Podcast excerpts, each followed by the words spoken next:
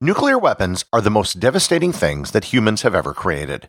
They're so powerful and terrible that nations that have them strictly control how they are used and handled. That being said, over the 75 year history that nuclear weapons have existed, accidents have happened. While not common, they have happened enough that the US military has a code word for such events. Learn more about broken arrows and what happens when there are accidents with nuclear weapons on this episode of Everything Everywhere Daily.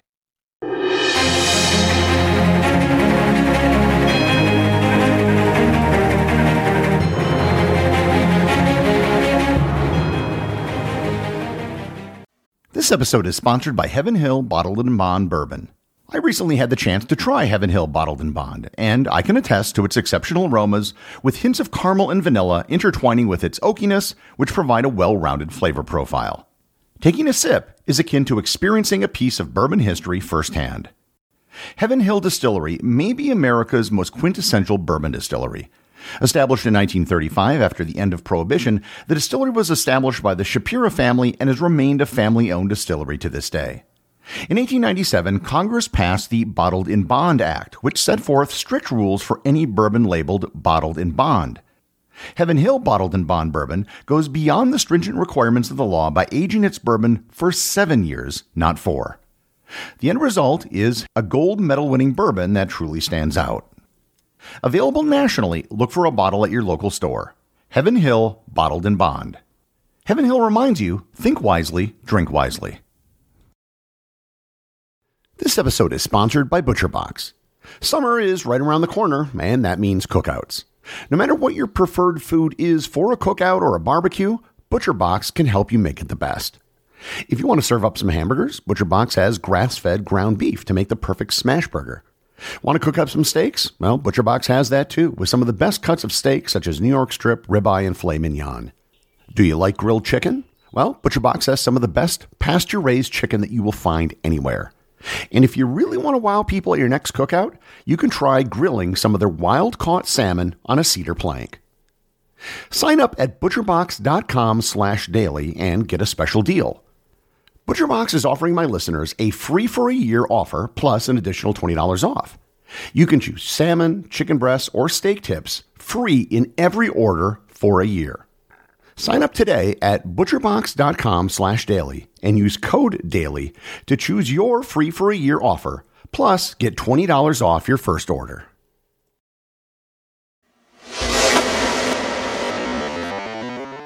Nuclear weapons are very serious things. The only thing worse than using them would be that they would be used by accident, or even worse, that one might be stolen and used by a nefarious third party. To that end, today nuclear weapons have the tightest controls. Even back in the late Cold War, command and control systems were in place to ensure that nuclear weapons would never be used when they weren't intended. If you ever want to see what the systems were like to control nuclear missiles, I highly recommend visiting the Minuteman National Historic Site in western South Dakota. They have an actual Minuteman nuclear launch site, and you can visit the underground bunker where the missileers, that was their title, would be on duty for days at a time in an underground bunker behind blast proof doors. That being said, these protocols surrounding nuclear weapons took time to develop, and they were created due to several rather embarrassing and dangerous accidents. While an accident surrounding nuclear weapons is to be avoided at all costs, there are protocols in place if such a thing were to happen. Such an event is known as a broken arrow.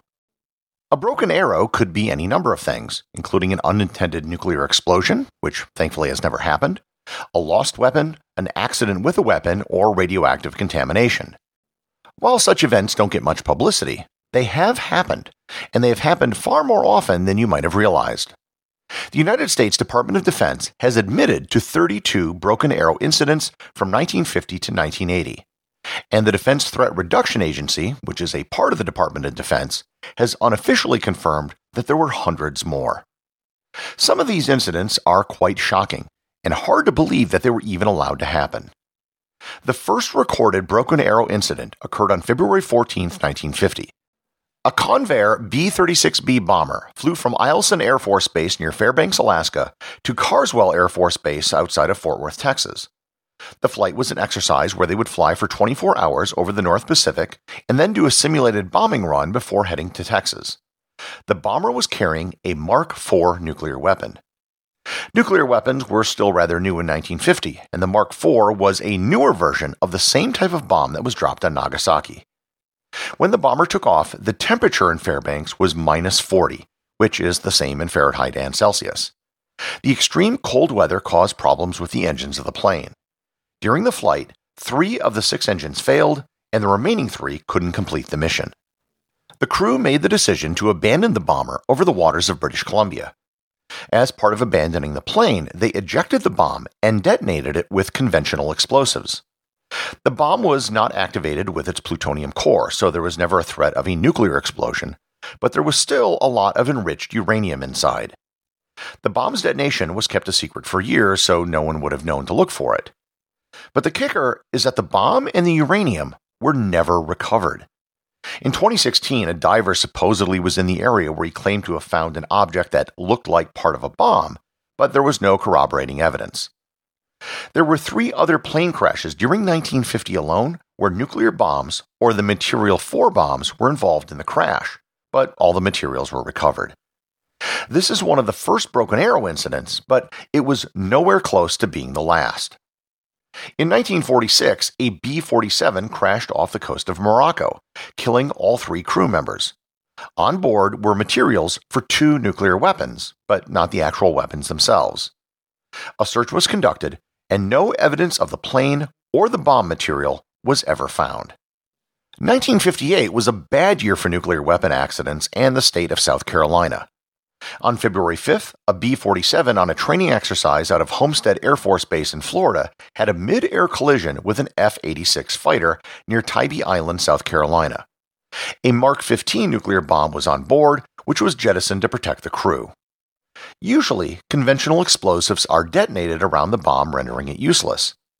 In this case, the conventional explosive didn't explode the device and it slipped into the water. One of the big unknowns about the Tybee Island bomb was if the plutonium core had been installed. If the plutonium core was in the bomb, it was a functional working nuclear weapon. The Air Force initially claimed that a lead core was installed for training purposes. However, in 1966, the Assistant Secretary of Defense testified before Congress that it was, in fact, a fully functioning nuclear weapon with a plutonium core. The bomb was never found. There was a major effort to find it, but they came up empty handed. The bomb is believed to be buried between 15 feet or 5 meters of sediment at the bottom of the ocean. Another Broken Arrow incident in South Carolina occurred just one month later on March 11, 1958, and this incident also involved a B 47. In this accident, the bomber took off from Hunter Air Force Base in South Carolina en route to the United Kingdom. The bomber was carrying a Mark 6 nuclear weapon. This incident wasn't a case of a collision or a crash. In this case, the bomb was accidentally dropped by the captain who was trying to fix a problem. The bomb fell directly onto a playhouse of two young sisters, Helen and Frances Gregg, who were six and nine years old. The girls were standing about 200 meters away when the bomb hit their playhouse and the conventional explosives in the bomb detonated. It left a 21 meter wide, 11 meter deep crater where the girls' playhouse used to be. In 1961, one incident came the closest to an actual nuclear explosion. On January 23, 1961, a B 52 flew out of Seymour Johnson Air Force Base outside of Goldsboro, North Carolina. On board were two Mark 39 nuclear bombs, and each had a yield of 3.8 megatons. The plane suffered a fuel leak and exploded in midair. One of the two bombs deployed its parachute and landed safely on Earth. It was found almost immediately as the parachute was caught in a tree. The parachute on the other bomb, however, didn't deploy. It hit a muddy field at a speed of 700 miles per hour, or 310 meters per second, and disintegrated. The Air Force initially indicated that there was no chance of an explosion, but in a 2013 Freedom of Information Act request, it was discovered that three of the four safety mechanisms didn't deploy. There was a great deal of difficulty excavating the bomb given how far into the soft ground it was embedded, and groundwater kept seeping in to the excavation site. The plutonium core was recovered, but the rest of the uranium was never found. The most egregious case of an actual armed, fully functional nuclear weapon being lost occurred in 1965. The aircraft carrier USS Ticonderoga was in the Philippine Sea off the coast of Japan. They were moving a Douglas A 4E Skyhawk from a hangar to an elevator to take it up to the flight deck when it rolled over the side of the ship. On the plane was a B 43 nuclear bomb with a variable yield from 79 kilotons to 1 megaton. The bomb was fully functional with an active plutonium core. The plane and the bomb were never found, and it is believed to be sitting at the bottom of the ocean, 16,000 feet or 4,900 meters below the surface. I'll end with what is perhaps the most famous Broken Arrow incident in history, just because it occurred with so many witnesses. On January 17, 1966, a B 52 bomber collided in the air with a KC 135 tanker while refueling off the coast of Palomares, Spain. Seven crew members were killed between the two aircraft. Hundreds of people witnessed the crash, and the incident wound up in the front page of the New York Times. The B 52 had four hydrogen bombs on board. Two of the bombs had their conventional explosives detonate, which spread plutonium over a one square mile area outside of Palomares. One bomb fell into soft ground in a riverbed, and the final bomb landed in the Mediterranean Sea. The bomb which fell into the sea was found by several fishermen, and under maritime law, the fishermen were able to claim salvage rights to the bomb. They went to court to claim 1% of the value of the weapon, which had a value of $2 billion. The fishermen and the United States government settled out of court. These are not even close to being the only Broken Arrow incidents. There are dozens more of minor degrees which have occurred, and those are just the only ones we know about from the United States. There are probably many more incidents that occurred in the Soviet Union that we just never heard of. The Soviets alone had several nuclear submarines which sunk, which has never happened to an American nuclear sub. Also, the number of Broken Arrow incidents has decreased dramatically. Almost all of the worst incidents occurred in the 50s and 60s when strategic bombers were the primary delivery vehicle for nuclear weapons and safety systems were still being worked out. A Broken Arrow incident is incredibly scary. In some ways, we're lucky that nothing worse has ever happened. While such incidents have become exceedingly rare, the risk can never be eliminated entirely. Everything Everywhere Daily is an Airwave Media podcast. The executive producer is Darcy Adams. The associate producers are Thor Thompson and Peter Bennett. I just wanted to extend a big thank you to everyone who is supporting the show over at patreon.com. I have show merchandise available there, including hoodies, t shirts, and stickers. Plus, it really just helps me get this show out every single day, including, of course, weekends and holidays. Remember, if you leave a review or send me a boostagram, you too can have it read on the show.